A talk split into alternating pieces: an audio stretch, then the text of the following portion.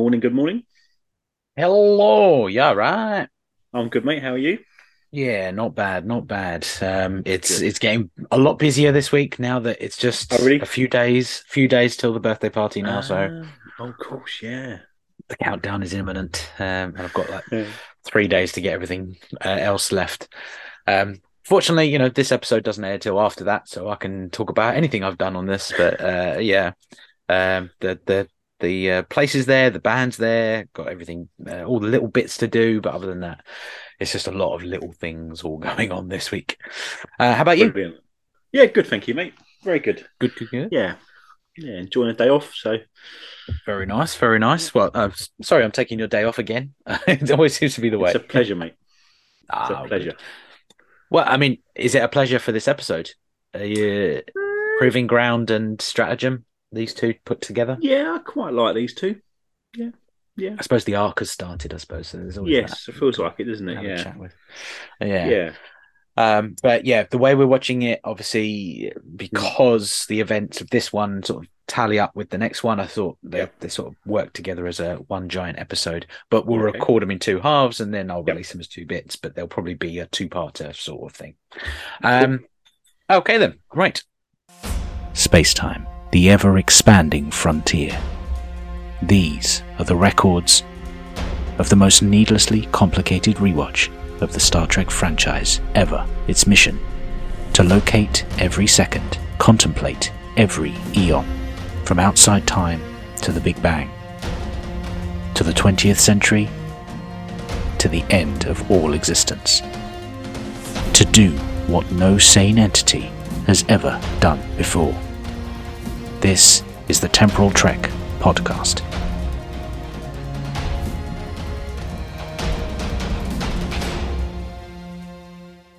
Hello, and welcome to season three, episode 67 of the podcast, and season three, episode 13 for our chrono date of Enterprise. And we are improving ground.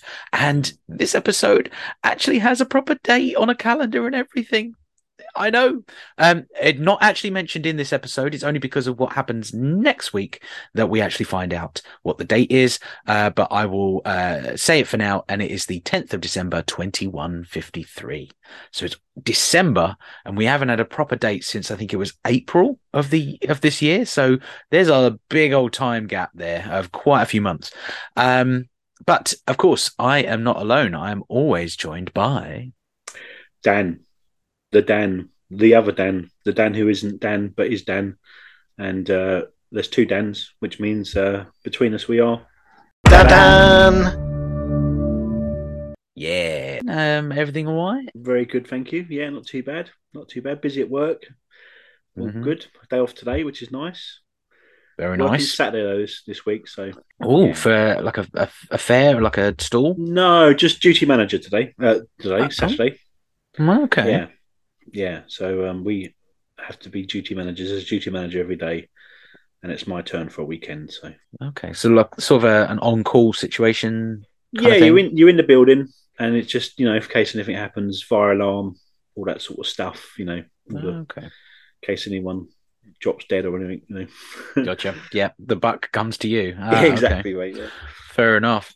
Um, yeah. Yeah, well, um, we are going to be going into proving ground uh, in just a moment. But uh, thoughts, memories of this episode. Does this one stand out in your memory? No, not really. Not really. Um, I remember, I sort of remember it, and I remembered it before I watched it, but not uh, the details were very foggy.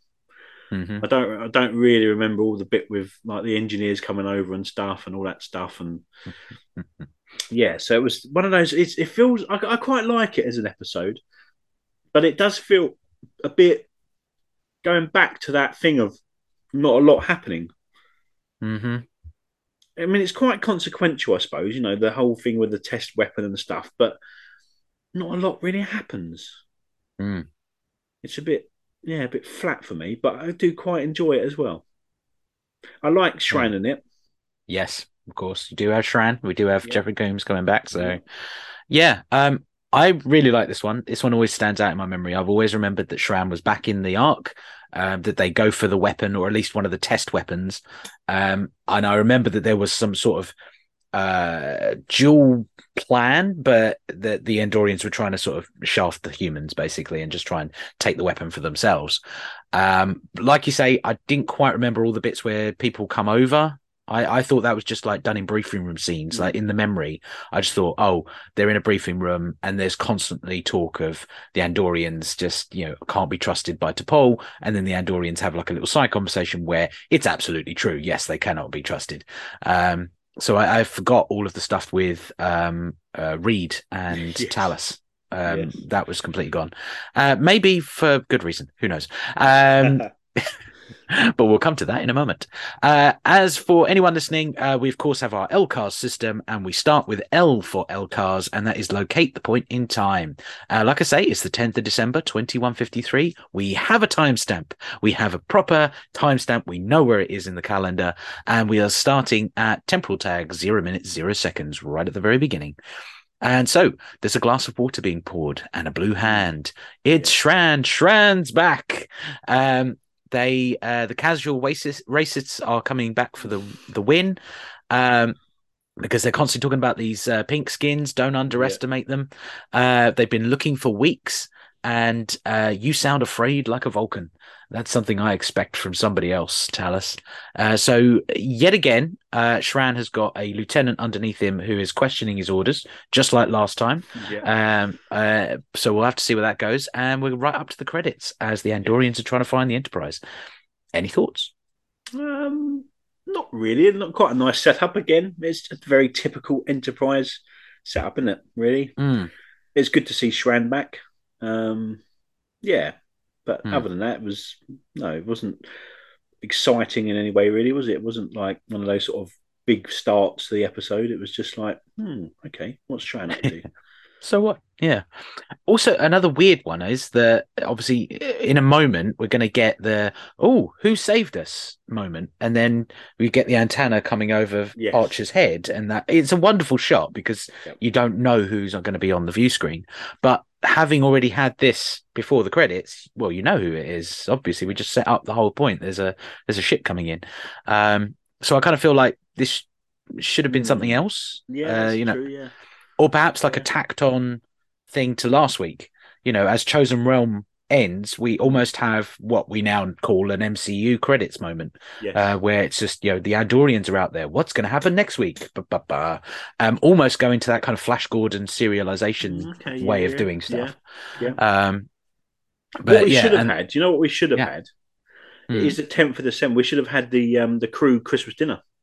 of course, the the works Christmas party. Yeah, works Christmas party. Yeah, Reed in the corner, getting more and more tanked up.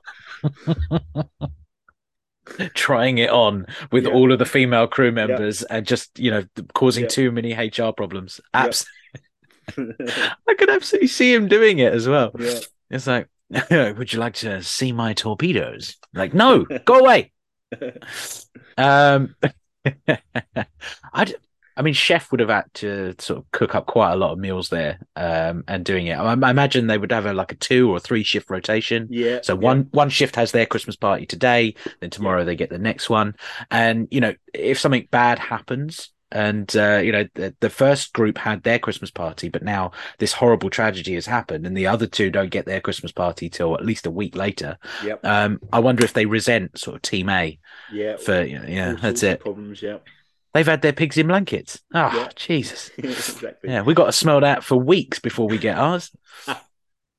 um, we come into the council. Uh, there's Yes. a remote test, and you can now observe. But the reptilians are very much on edge, and they really want to push this forward. They are just that one manager who is just not taking your reasonable doubt Yes. or reasonable explanations uh, and just sees excuses. Um, again, though, if they are testing, if they have Yep. got a plentiful array of uh, mines and moons and asteroids to test this stuff on, why did they attack Earth? Oh dear. Why? Why? Why did they alert the humans that they were doing this in the first place? I I don't know. Um, the Enterprise has found the tracker signal, or at least it thinks it does. Um, so they need to pilot the ship through a, a, distortion field, but they're only operating on 30% of what's left of the database, which is a nice call back to last week because yeah. obviously everything was deleted, even though inexplicably I can't remember why he had access to do so. Uh, but uh, old Steve, old D'Jamat, he, uh, he deleted the database. But uh, the ship is rescued by Shran, and we get that overlapping shot, which was no surprise to anyone. I guess. yeah. But there was one guy who fell backwards over a railing at least four feet down to the ground. And we never find out whether he died. Did was he in traction for the rest of the episode? like this poor guy, proper backflipped all the way down. I mean, maybe they had a crash mat out just by accident, and it was yeah. just there. I don't know. Um, but yeah, at no point is it mentioned. Oh, we took this guy no. to sickbay. He had a proper fall. Um, but there you go. In Archer's ready room, uh, Shran is outlining that they've been looking for the Enterprise for a while. Where have the Vulcans been? The amount, I mean, if I had a ding counter for the amount of times it's like the shade being thrown at yes. Vulcans. Oh my god, the casual racism is just it's I it's so much more than I remember from yeah. last time. I always remember pink skins. I always remembered yeah. like a hatred of the Vulcans, but I think he snuck in like three different things in one conversation. Um, uh, the Enterprise is fragile. Seven million people killed. I thought you'd want our help. Yep. Are you believing Shran at this point? See, I believe Sh- Shran. Full stop. I think Shran, as much as he's an Andorian and as much as he's like, I think he genuinely respects and likes Archer, and I think he genuinely wants to create some kind of alliance. Mm. And I think he's, you know, he's let down by the people above him so actually, I think Shran is is pretty much. I mean, obviously, he knows that the plan is to steal the weapon, but he's under orders, and you can argue about all that sort of stuff. You know, whether he should take orders or ignore them and all that sort of stuff. But you know, basically, he doesn't have a choice. Mm. I think Shran is genuine about a friendship with Archer, mm. and and I think you know we don't know who sends the message at the end. Yeah, but it's probably Shran you know it would make sense and yeah. Uh, you know it's proved in lots of other conversations where there are no humans about and he's having a word with the the higher ups in the andorian command yeah. and he he says we could make allies so yeah. at, at, no point in the episode is it sort of you know hinted that he's uh, untrustworthy i suppose. And trust does seem to be like the big theme not only this week but what will be next week as well. Mm. um, which has been quite a big theme for the two parters and three parters that we've had so far in all of enterprise. Like it's it's unusual seeing it back now uh, seeing that whenever they do these big ones, trust seems to be the biggest thing that they mm. go for. Um, and I don't know whether that's a conscious thing, whether that mm. because they knew it was a prequel, they have to establish why humans were able to convince so many species to join what will be the Federation, um, or whether it's just that they ran out of other ideas for stories. I don't know. Um, probably the second one. There we go. armories. We're in the armory and we get a line from Reed, which makes me think that for the past two and a half years, I've been unjustly uh, harsh on the Enterprise crew because apparently the torpedoes have a safe mode. Which means oh, that yes. that's why they didn't explode when yeah. the uh, uh, the anomaly was ripping through and what's his name fell over the railing and possibly died. Uh, the humans don't have a safe mode, but the torpedoes do. Uh, so perhaps we can let them off whenever they're having a phase of fire in the torpedo room. Maybe. Yeah. Okay. Maybe. Yeah. Um, I mean, it does fit. Uh, again, uh, I work for Chatham Dockyard, and uh, whenever something is fired from a gun on a destroyer or a torpedo from a submarine, it's not actually activated until it is in the um, uh, the firing solution, and a pin drops to activate you know the actual torpedo itself. So it's not a live torpedo until it is within firing range or in its firing casing. So it is a sort of real world thing that torpedoes are not active until they're being used. Uh, it just seems unlikely. That these antimatter devices did not explode. Yeah, yes. crazy. Um, T'Pol, uh, she talks about first contact actually being pretty good with the Andorians, which I thought was a nice little historical, temporally trek kind of way of things. That you know, the the Vulcans did have a good time at first, and then it was the Andorians who messed things up. Hmm. Mm. Andorians. Mm. Is that true? Is this something else? This is this the the casual Vulcan racism that we've been uh, getting used to for the, the last two and a half years as well. Um, uh, do you do you think that this is just another yet another bit of propaganda on the Vulcan part? I I'm more inclined to be on the on the um, Andorian side than the Vulcan side. I think at this point they're assholes, aren't they? Pretty they much. really are. They really are.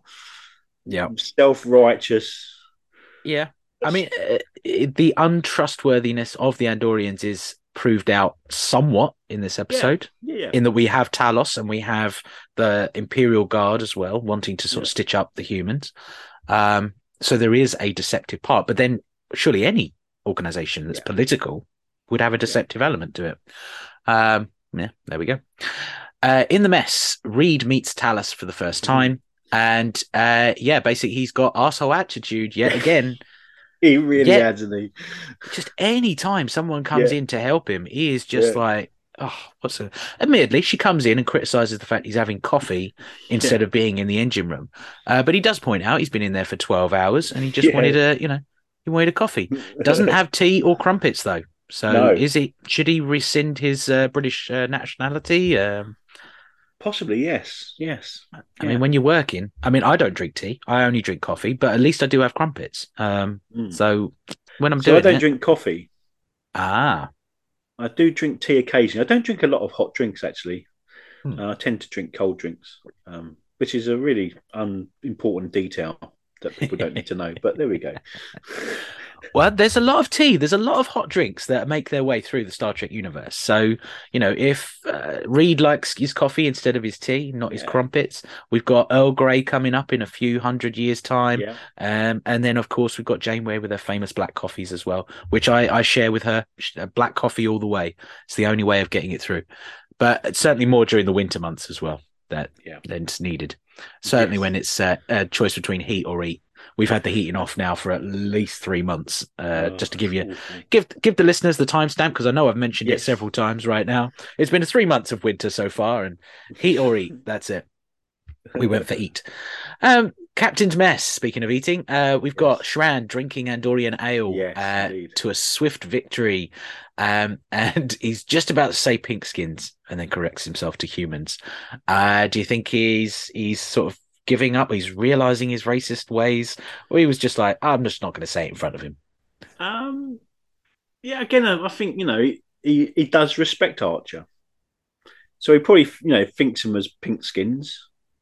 You know that's how everyone talks about him on on Andoria, Mm-hmm. but he knows it's not right. You know. Yep. And especially when you're one to one with someone. I mean, Very know, true. Yeah. And he hasn't met Timmy. So, No. you know, as far as he's concerned, all humans are pink skins, which yeah, is that's true. very wrong. Um, but there we go. Um, he doesn't like unpaid debts, uh, uh, but this is how alliances are made. Um, I feel like even though it's genuine, and I do, I agree with you that he is genuinely on Archer's side, and that sort of plays out later. I feel like the way he's bringing it up in every conversation feels a little heavy-handed here. Like he's really, he is after something, and I'm wondering if he's trying to trip himself up. Like he's Hmm. trying to give Archer a reason to ask, why are you so insistent about alliances? Why are you being so nice? But Archer is just too dumb to realize. Ah, yeah, he is. You're right. Uh, it's like, I'm here to make alliances, even though we've only met three times in this entire Yeah. franchise. Don't you think that's unusual, Archer? Maybe you should ask me, and then I can say, "Oh, he got it out of me." Ah, terrible. To which then the Imperial Guard will turn around and is like, "We know his file. He he tells everybody all the information all the time. He's terrible at being uh, the abductor. He can be an abdu- abductee, but not an abductor." no. Um, uh, in engineering, uh, then uh, Trip oh, what happened there? I don't know. I had one of those like you know when a mobile phone goes near the speaker. Oh yeah. Oh no, I, I There we go. that. Just have a do do do do do do do do. There we go. Anyway, Ah. oh. um, funnily enough, we're in engineering, so after Yes. that, uh, uh, Trip is uh, still getting um neuropressure uh, sessions with T'Pol, but we don't actually see it. Thank God. So there's no Yes. sexy check this Yeah. week. No, uh, no purpose sort of uh, you know bad uh, uh, filmed scenes of angles like down tops and things like this. We're just talking about it, and they're sort of saying, "Oh, you're avoiding me," and it's all a bit meet cutie and stuff, which I don't mind. You know, you, when people are starting to get together and they're just they're still not quite familiar with each other, that kind of dialogue I don't mind. Mm. If it had actually been a scene and it was the neuropressure and there were like you know ways of making Jolene Blalock um, display herself on the screen uh, when we don't need it, then I probably would have had a problem with it. But we find out the Andorians uh, should have the ship ready in 12 hours. Uh, back in the armory, Reed and Talas uh, are handing tools to each other um, and insulting his weapons with her nostalgia for the weapons. Yeah. Um, just going to ask this question. I've asked it several times so far. Where is Hayes? I think Hayes. I think Hayes is what, what's Hayes doing? I think this should be a new feature. You know, what is Hayes Hmm. doing this week?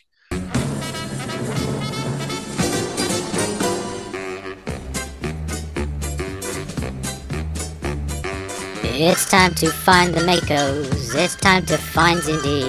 It's all gonna happen here on season three. It's time to find the leader. They haven't got a leader with the most sensational, confrontational, operational. It is time to ask us where is Hayes? What's Hayes doing? I think he might be. I don't know. What, what could he be doing? He could be. He's having his Christmas party. He's in the well, he's in the it's- 18th. Yeah, it's it, yeah, it's the MACO's Christmas party. Of course, the. MACOs do it first, of course, because they got nothing else to do. There is Exactly. no sort of like Yep. engagement on ground or anything like Yep. that. So what else they're going to do? They're going to celebrate their Christmas. I'm That's he's why got- we don't see yeah. them. He's got a paper hat. He's Oh putting, god, putting crackers. which they don't understand. Like Americans don't know what crackers are. Um, you know, um, the amount I of never knew that. amount the amount of Ameri- Americans I've been saying, oh, you know, uh, we uh, we have uh, this, we have that, we pull a cracker all the time, and I've had Americans genuinely say, "What's pulling a cracker?" And like, is that a, is that a British euphemism for like you know uh, going out and getting Chris under the mi- mistletoe or something? It's like no, no, no. You know the the toilet rolls with a with a gift and a joke inside and a little paper hat, and you pull them with a with a bit of like firework inside, and they go bang. Like, no, no idea what that is.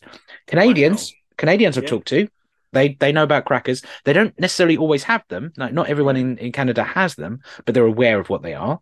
Uh, but for some reason, crackers just haven't migrated across the pond for everybody. Some people know, you know, maybe the, the sort of Anglophile people, but Yeah. crackers just completely, just blank face when I see them. I'm amazed. Yeah, I thought, but I mean, maybe the uh, the um, uh, oh god, quartermaster has made a, a bunch based on what Reed said, and he thought that's a really nice idea, so I'll just give it to everybody on their Christmas meal. So there you go.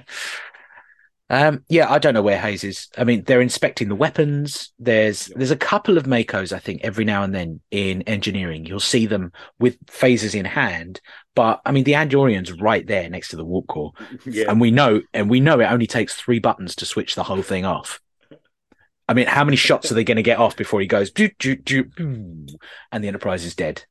There we go. Um back on the bridge we get uh long range andorian sensors the visual Yes. data.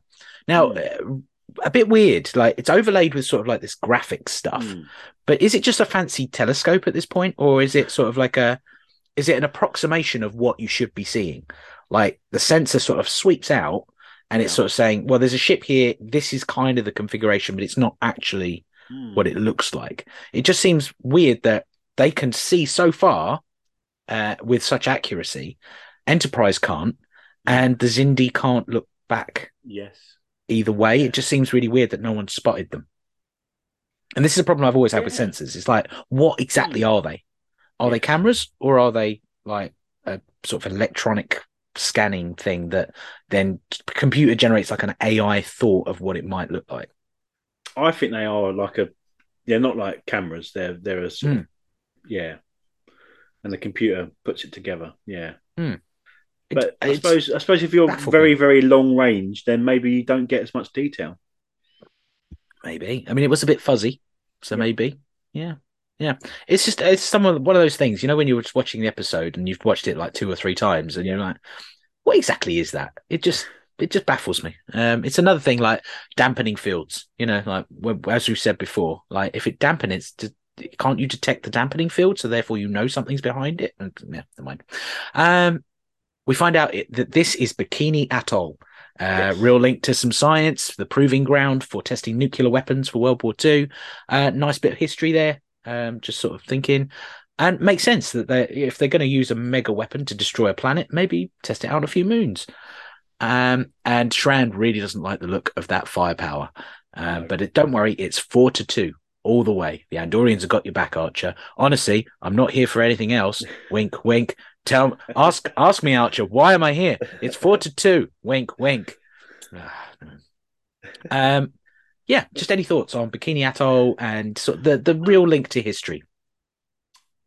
Yeah, I suppose that's quite nice. Um, again, I think I, I think this happens with Picard a couple of times, where he has really detailed knowledge of the past. And mm. I mean, I know maybe for for Archer, the Bikini Atoll Atoll's not that far back, but it's a fair way back. It's quite a sort of niche knowledge, isn't it? Mm. I think. Mm. I mean, I when he said Bikini Atoll, I knew what he meant. But I probably, mm. if someone said to me, "Where did they test the bombs?" I probably couldn't have come up with that straight off the top of my head. I might have sort of worked it out eventually, but you know. Mm. So yeah, I don't know. It's like he's prepared his speech, isn't he? you know what I mean? It's, it's a bit like that where, where they land on the moon and it's one small step. You know, Archer's been thinking of things to say at every point of the mission. yeah, a couple of weeks back, he was like, "If we ever find a place where they're testing the weapon, what yeah. could that be like?" Uh, yeah. A computer. What uh, What are the times in history yeah. where they testing mega mega weapons? Oh, Bikini Atoll. Oh, I remember that. That made me sound really exactly. really intelligent. Yeah. Uh, um, after their little briefing, um, uh, you've got Shran going back, and there's an ensign just sort of walking with him, not a MACO. Just pointing that out. There we go. Uh, and Trip just relieves the ensign. The ensign just goes, or doesn't even say anything. Doesn't even say like, "Oh, okay, sir, you sure?" No, or anything like that. He just literally goes, turns, and walks and glides off. to go where? He just he glow he glides away as if he already had something in mind to do. And this Shran business was just like, oh god, i've gotta walk him all the way back to his ship. Then i've gotta come all the way back. Then i've gotta grab this. Gotta grab it's all Christmas, those crackers. Christmas party, mate. That's probably well, maybe it is. Maybe it is. He's just like, looking yes, for some. Yeah. He's just, oh, I can smell the pigs in blankets. Ooh, yeah. Walking this way, glides away, in like you know the cartoon way where they glide and follow the food on the on the wind. Um, yeah, maybe. Uh, there's a, a nice bit here between Trip and Shran where they talk about losing siblings to war and conflict, yeah. and that being a reasonable um, uh, point for Shran to give him what is really sensitive technology, a new kind of warp injector that could actually help them, uh, because apparently it's a really sophisticated bit of kit.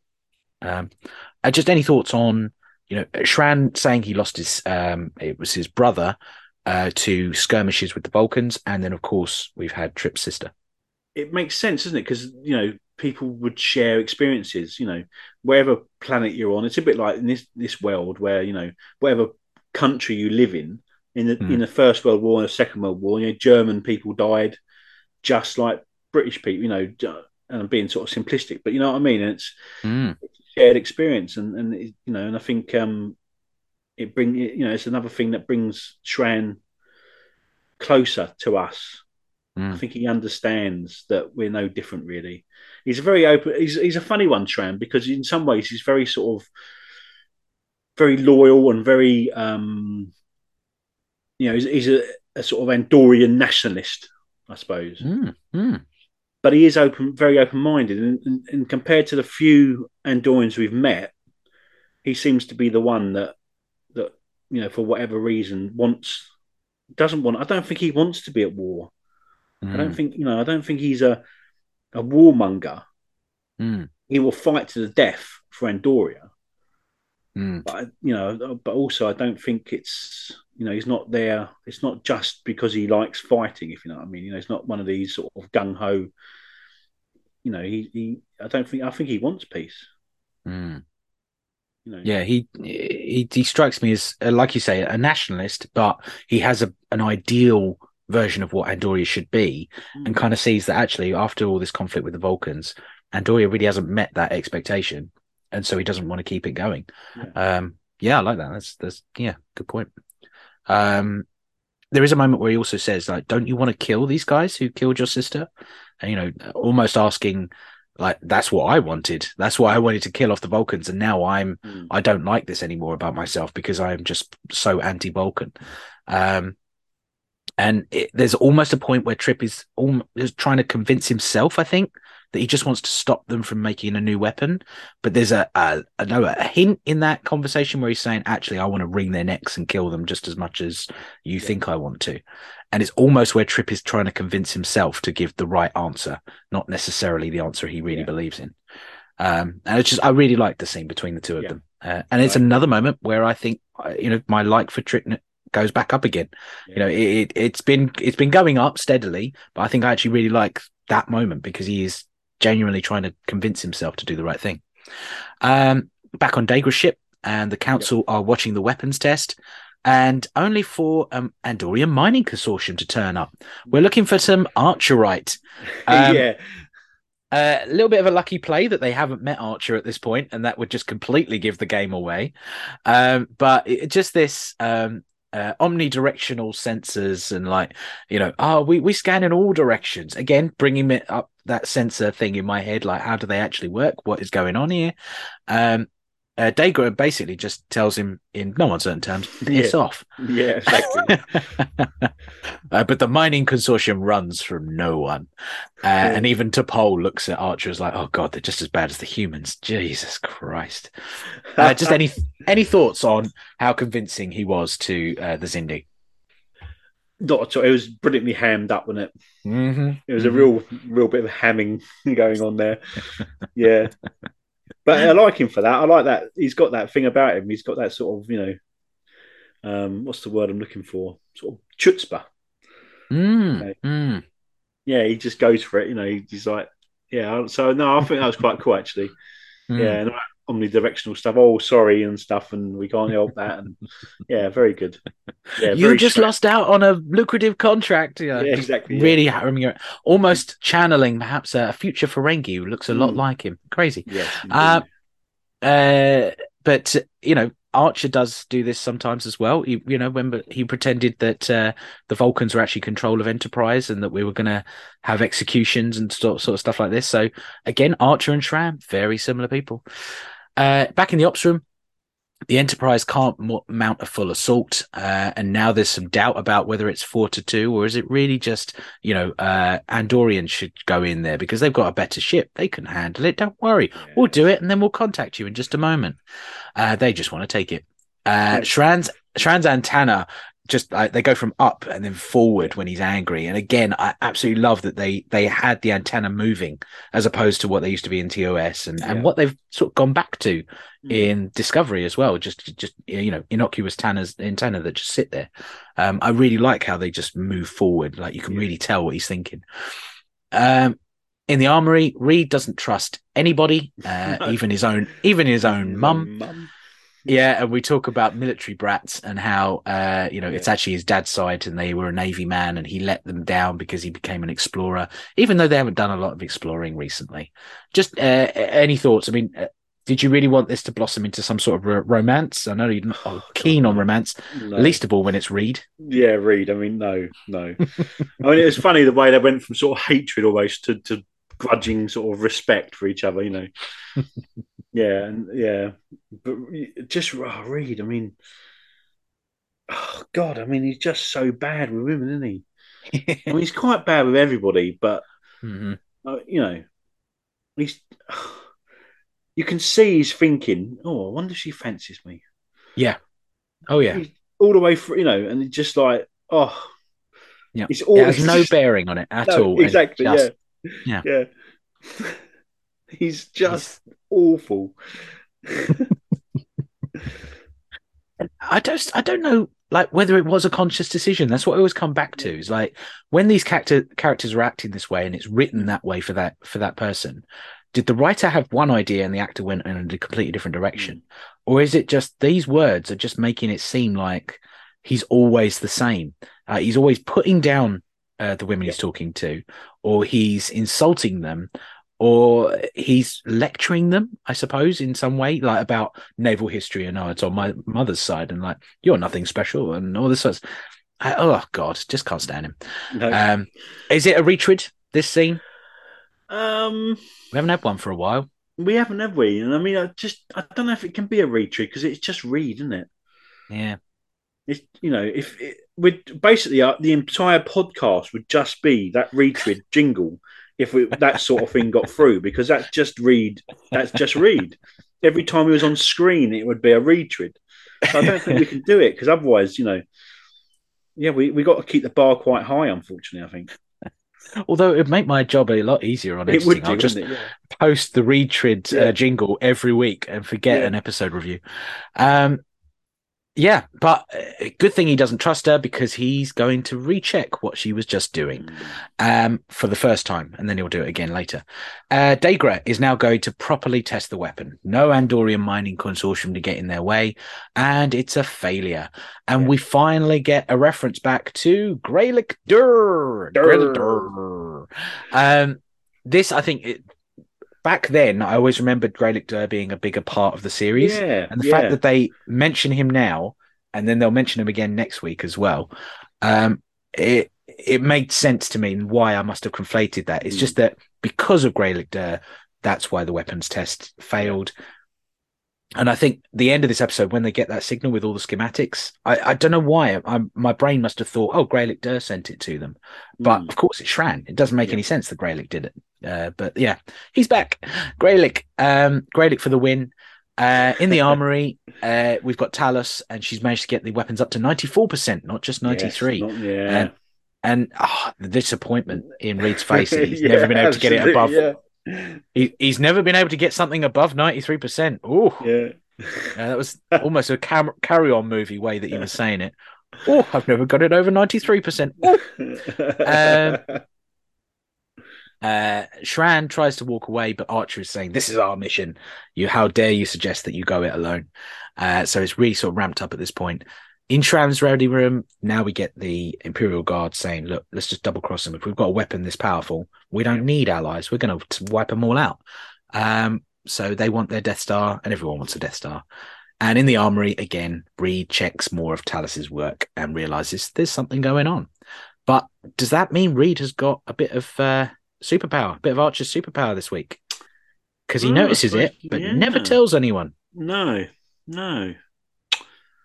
Maybe, say maybe like just wants Reed, to. Reed to Captain Archer or anything like that. But it's that's Reed though, isn't it? Because what Reed does is he finds it out and keeps it to himself, so he can spring it at the right moment for maximum benefit to make Reed look good. yes, absolutely. He wants a promotion, so that's Yeah. why he's going to say it. Uh, but yet again, where is Hayes? Because she's right by the weapons and she was able to do whatever the hell she wanted. Yeah. Degra uh, detects the Enterprise, and now we sort of get three things all happening at once, and this is where it sort of ramps up. So we've got the Enterprise, the Zindia being attacked, and they're trying to lead them away. So Degra is sort of trying to work, you know, around that. Then Shran's ship is taking it in, tractoring the weapon, moving off, and it's sort of a big move around. Yep. Uh, the Andorians warp off. And they are taking it, hopefully, to the rendezvous des- destination. But da, da, da, da, Shran has to take the weapon. Does this count as an Archer abduction? My name is Jonathan Archer.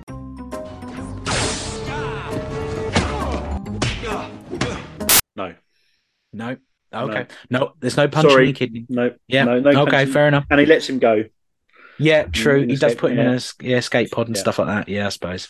He's not asking for any information because he's already got the weapon. Yeah, it's Yep. fine. Answer the question.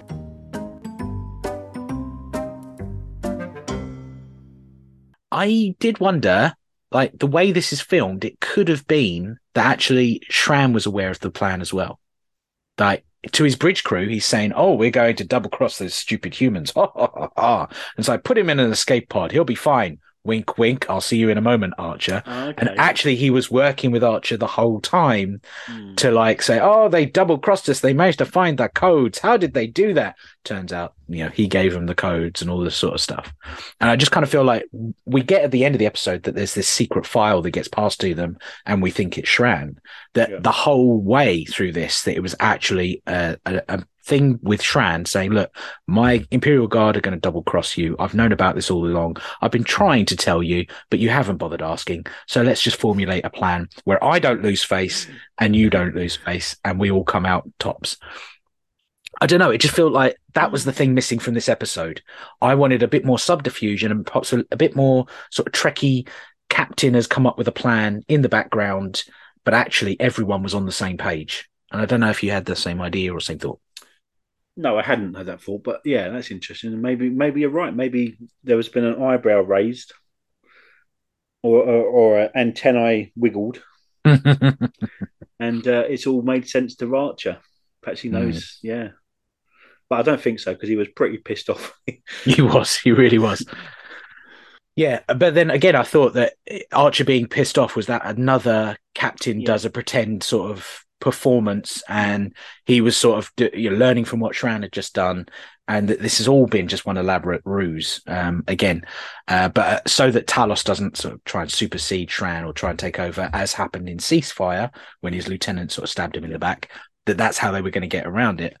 Um, I just feel like that was the thing missing for me. I just wanted just one extra because this is a heist episode. It is. So it should have that kind of heisty, twisty. Oh, we yeah. made this plan all along. As much as I would have hated that editing wise, trying to watch this episode, I kind of feel like we needed to go back a few scenes and see that actually they arranged this the whole way. It's like you're going to give us the codes without them realizing. We know that Talas has done this. She's acting under orders because that's what you told her to do. But obviously, you've told us now. Uh, yeah, that kind of thing was missing for me. I think. Uh, as much as I love this episode, I really do enjoy it, and I enjoy having Shran back. And you know, it's back to the arc. We're finally dealing yes. with the Xindi again. Yeah. Um, there was just that little bit that just needed to be here, uh, there. But there we go. Uh, but yeah, so Archer uh, has the activation codes. We're going to detonate the weapon. That's how they get it back. So they eject uh, the weapon. The weapon gets destroyed, so no one ends up with what they wanted. Yep. Um, he's sort of a bit of a cocky uh, Archer when he turns around and says, "Oh, oh, we caused a bit of damage to you when we did these activation codes because there was a bit of things like, do you want any assistance?" um, that I kind of felt like I didn't want because I wanted it okay. to be a yeah, uh, yeah, yeah, you know, yeah, an actual thing. Uh, so uh, we think Shran sent an encrypted data file. So after they said that the Andorians didn't take our help and they just warp off in one direction, no particular reason, they're just warping away, uh, and we get details of the probe. So we've got a new ally in Shran. Yeah. We kind of know he did it as well. Yeah. And we stop at temporal tag 41 minutes 52 seconds. However, that is not the end of the episode because uh, three days earlier than what will be next week, but possibly a day or two after what we've just watched, Stratagem has a few scenes. So reset your chronometers as we go into season three, episode 67 of this podcast still, but we are in season three, episode 14, Stratagem. And it is December 12th, 2153, a Starlog entry. Just trying to remember, we're working in a time frame here. At the temporal tag, uh, 17 minutes and 16 seconds. You're just not thinking fourth dimensionally. Right, right. I have a real problem with that. It's, uh, uh timey-wimey thing. Timey what? Timey-wimey? I've, I've no idea where he picks that stuff up. The Enterprise returns to the test firing area where they just stole the weapon. And at that site, Degra's ship is still there. Uh, it's not detected the Enterprise. So again, coming back to that idea of sensors, how far can they see? They don't seem to be as advanced as the humans, and the humans aren't as advanced as the Andorians. Um, but uh, they've got some Andorian engine improvements because they must have had that injector. They swoop in and they're able to sort of take out um, Degra's ship uh, sort of forced fire, and Reed was so pleased with himself. he was, wasn't he? He's like, "Oh, I, I, I not only took him out, I took him out precisely, sir. There we go." Uh, it's like, have I earned a few more pigs in blankets at the Christmas party? Oh, I think I have. Uh, pulled a cracker, didn't I, sir? What What are you talking about, Reed? What's a cracker? Jesus. Um, but uh, Degra sort of deletes the database their mm. databases so that mm. no nothing about the weapon gets found out. Yeah. Why is everyone deleting databases? yeah. That's all that's happened for the last couple of weeks. Nobody wants to know anything about anything. There we go. Um, but Hoshi thinks that she can get some personal data on mm. Degra. Mm. And there's a word or two words, Azati Prime. Yes.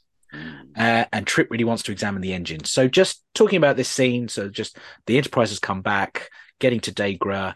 Um, you know, do you feel like actually we kind of needed this, almost like the MCU end credits that they go back? I was like, oh, we've got Degra. What should we do now? Well, not really, because I just don't quite understand why they came back, and I don't really understand why will come back either. Hmm. That's my only thing: is why did they go back? Hmm. Because the the weapon's destroyed. Yep. You know the. I mean, what could they And- find out? They've established as well that it's giving off radiation. So when they test Yeah. fire it, it Yeah. leaves a significant amount of radiation behind, Yeah. which is just hurting everything. So why take the risk of going back? Yeah, It and just why take two days to get back? exactly. Well, the Enterprise walked off in the wrong direction. and Went, oh, actually, we don't know where we're going. Uh, should we just go back to the last point we were at and then yeah just retrace our steps see where we are uh, you know when you get lost in a shopping center and they always say just stay stay Exactly, where we are yeah. um Degra is defiant he's in the brig um we are the Xindi. Uh, we're so good at not giving anything away. And Archer gives them the entire breakdown of where he's been the last couple of months. The fact that he was the one who convinced Grey Dur to give him the, the damaged kemocite. Again, he doesn't seem to get the the concept of you know No. abductor abductee relationship. you get information from them, not the other way round. Um, but there we go. A bridge to Archer, um, and apparently this this radiation is affecting their systems. Hmm, Yes. I wonder if that will come up next week. uh, we're off to sickbay, and we find out that truth serums are a thing. yes. So not only do we have a larva that can clone any member of the crew in a sourdough starter rep- recipe, we've got uh, truth serums as well. Like, how nice is Phlox? I just want to ask Yeah. this. Like, we've always thought, oh, he's nice, but apparently the Denobulans are a bit, you know, assholes. Uh, so we don't really trust them, but we trust Phlox. It's fine. But actually, he's come up with cloning that's controversial, truth serums, mind worms as well. Like, he's got quite a lot of detailed knowledge in very shady practices, shall we say. And somehow reptilian and primate uh, neural pathways are identical yes. Fortunately. I mean, I know they came from the same planet, but still. So, any thoughts on this plan? We're getting this idea that actually maybe we should wipe his memory and play a little Yeah. trick, a little ruse. Um, I guess again we got this thing of of Archer being willing to do anything. Hmm. You know, he nearly killed a guy in a in an airlock, straight you know straight off the bat, and now he's going to wipe someone's mind and and you know, uh, yeah. I mean, I don't know really. Um, it's quite a nice way to set up an episode, isn't it? it's true. Um, I mean, it's quite a. I think it's quite a undertaking. I mean, that's what they say. I'm not sure if it's in this scenes we're going to watch or if it's, but the Mm. the bit with, you know, we've got to set up the the, the shuttle. We've got to give us backstory. We've got to, you know, it's a lot of Mhm. work. yeah, Get to that, you know. So yeah. That's that's the next scene where they're talking about flight simulators, shuttle. We've got to pick a species, a Yeah. believable use of it. Reed goes into like flight controls need to make sense. yeah, Um, subdermal transceivers. Like why didn't why doesn't everybody get that in Starfleet? That seems like a really useful bit of technology right now. Um, yeah, just there's a lot going on Yeah. in such a short space of time. Um, and again, it was another reason why improving ground, I kind of felt Mm. like it should have been a heist and shown how smart the crew were at working with Shran behind the Imperial Guard's back to show that actually they can pull off something detailed like this. Mm. Because if you take proving ground just as is, they lucked into getting those codes and were able to thwart him. yeah. Whoop! I've just done it again. I think my phone, mobile phone, is just uh, interrupting with my microphone. There we go. There we go. There we go. Um, yeah, and then all of a sudden next week they can uh, completely, you know, incept uh, their way into this guy's mind with a Matrix style scenario. Um, uh, just unbelievable. Just crazy different level of skills between the two episodes. Um, yeah, just, uh, any other thoughts on uh, on that as well, on what they're putting together? It's a funny one because I actually quite like the episode. Hmm. I don't know if I like the setup.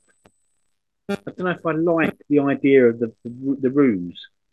Hmm. I mean, I don't know.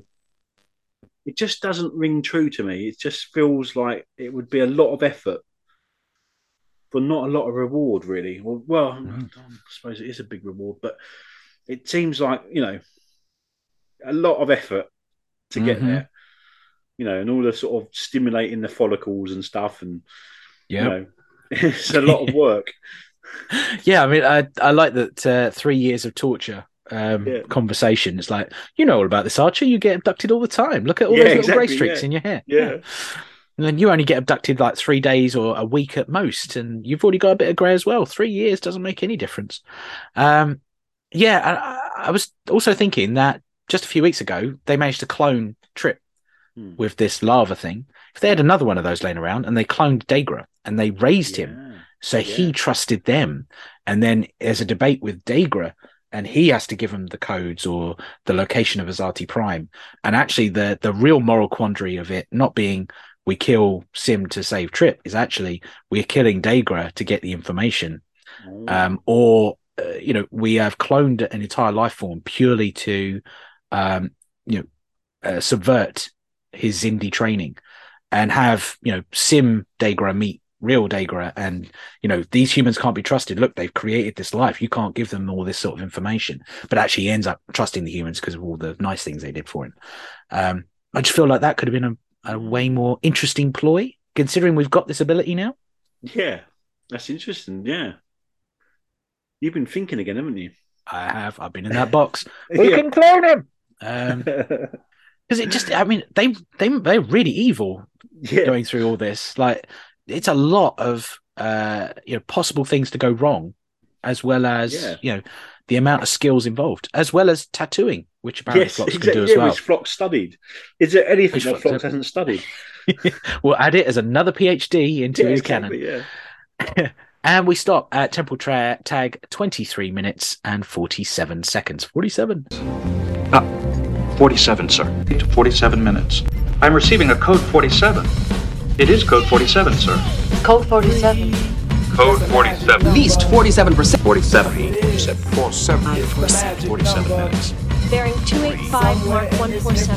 Starting 40164.7. Time index 47. Failure anticipated in 47 seconds. Computer, how many entries are there? 47. There have been 947. And 47. And that's it. That's the end of the episode. So we've located the point in time for two episodes in one. Um, so with our LCAR system, we go on to consequences. Question whether it addresses the consequences. The concept of learning from one's mistakes shouldn't be difficult for a Vulcan of your wisdom to understand, Ambassador. I don't wish to contradict Captain Archer. But learning from one's mistakes is hardly exclusive to humans.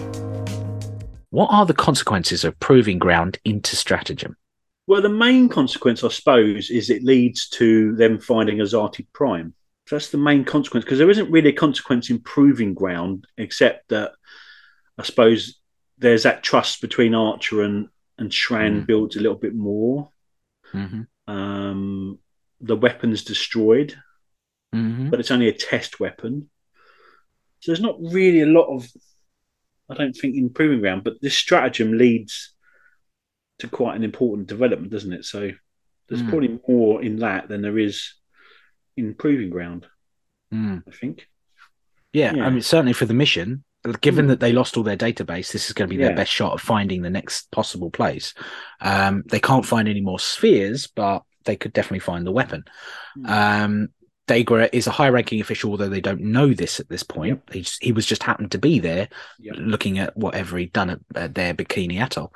Um, I was thinking the treatment of prisoners obviously comes into this Yeah, and the relationship with the Imperial Guard is soured in some Yep. respect between humans and Andorians. Not necessarily Shran and Archer, but Yep. at least there's that. But we've got the ally in Shran as well, so that's the big consequence I get from this week, at least. Um, and yeah, Phlox is a tattooist. There we go. Um, uh, after consequences comes alterations, expansions.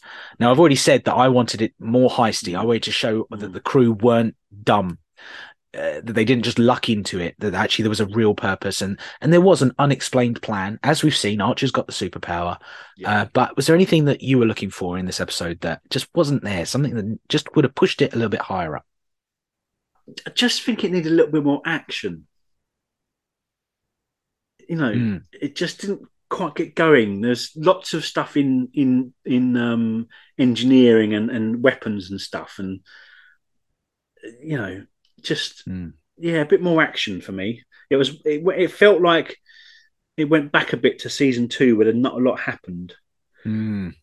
Mm. Yeah, so uh, yeah, just a little bit more, maybe a bit more intrigue around you know around the Xindi or something, or something more, maybe some more of the um the council. Develop that a bit more. That would have been quite nice, maybe.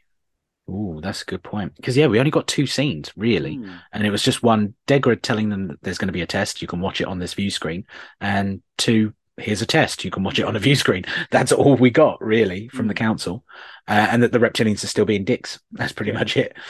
Um, no, yeah, absolutely. So uh, having a bit more and probably counterbalance that. Maybe have the council infighting, and then obviously Andorians versus humans infighting Yep. doing it that way and sort of have the two balance out that no party is 100% Mm. at full strength Yeah. um, even though they work really well and they pull off the heist and steal the weapon really well they're still not on the same page yeah absolutely no, i like them um, so that uh, leaves us to recommendations the pirate criteria Arrs. Arg, me mateys. What did you think of the story? From my perspective, That's one way of looking at it. I'm going to recommend Arg, me mateys. do we recommend to star trek fans is it a good episode of star trek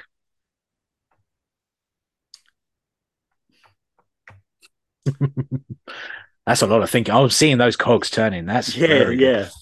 Mm. Because it is a good episode of Star Trek, I think. I wouldn't say it's a great one. It's good, Mhm. but I don't know if I'd recommend it really.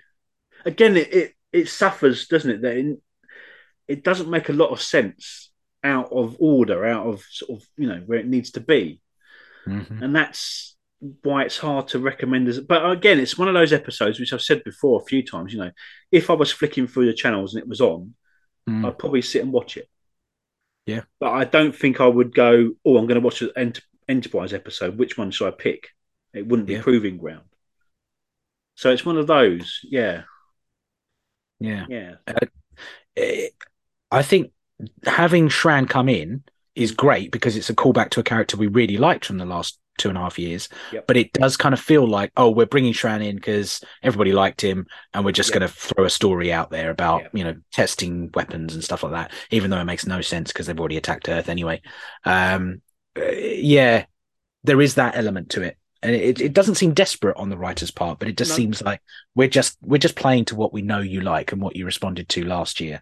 Yeah. Um, whereas it kind of needed to be a story in and of its own right, even though it's still part of the arc, it needed just that little bit more. So having the heist element, I think, could have been Yeah. quite interesting. yeah. Um, perhaps have it with the, the Vulcan episode, you know, with the Vulcan zombie Vulcan ship and things, and we wanted them to be smart zombies, Mm. have them attacking the Andorians and the humans. Like the Andorians turned up quite early in the mission. We're here to help. We've just heard about what happened, so that they arrive earlier, but then they're sort of counted out quite early in the mission. Yep. You know, because they're still near the edge of the expanse. I kind of feel like this story should have happened a bit earlier. I guess.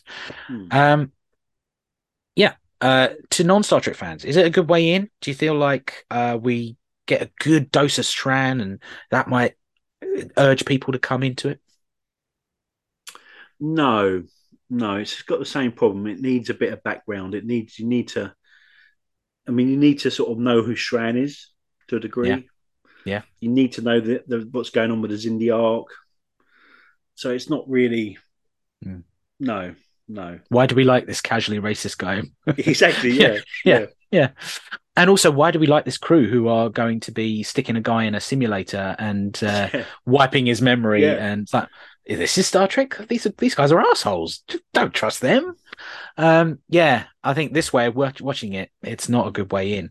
No. I would have. I would have think if it was just proving ground, I would have said yes. In that, at least it gives you that kind of dose of Hoshi's got her thing. She's able to, you know, do stuff, and then Timmy doesn't really get much, but you do see him doing some fancy flying.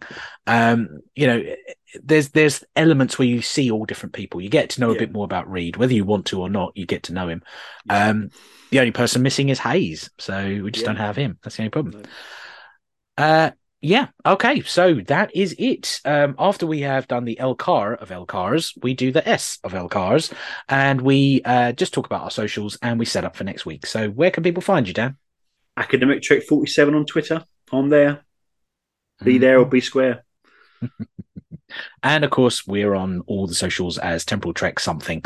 Uh, just give us a search. We're, uh, I think it's cultural.de uh, on Mastodon and all the others and things like that. I'm still not sure what the situation is there. It's still failing or it's not failing. It's still there. I don't know. Um, and yeah, uh, so all remains is to set up next week and join us next time for season three, episode 68 of the podcast, season three, episode 14 of Enterprise as we continue stratagem. But this time it is December 15th. It is three days later after they found Degra and they've wiped his memory and we're about to go into a flight simulator at 21.53. So we're going to start at uh, temporal tag zero minutes, zero seconds. As always, thank you very much for listening and we'll see you in the next time stream. We certainly will. I hope you've enjoyed the show. Please remember to like, subscribe, and review wherever you listen to it. If you would like to be a guest in the future or give feedback, you can contact me by either searching for the Temple Trek Podcast Facebook page or find me on Twitter at rider underscore coattail. Also search the Temple Trek Podcast. You can also find me on Instagram at Daniel underscore Hitch underscore writer. Scripted elements of the show are a work of pure fan fiction, and any views and opinions expressed in the episode discussions are my own or that of the guest. They do not reflect the rights holders of Star Trek. Any Star Trek sound effects or music are used under the terms of fair use and are not my own work. The intro music, Birthright by Audiobinger, is royalty free from the Free Music Archive. Check out their work and others at freemusicarchive.com. The Temple Trek is a free podcast with no Patreon or sponsorship. However, if you would like to support the show, you can find my books by searching Daniel Peter Hitch on Amazon. Thank you very much for listening, and we'll see you in the next time stream.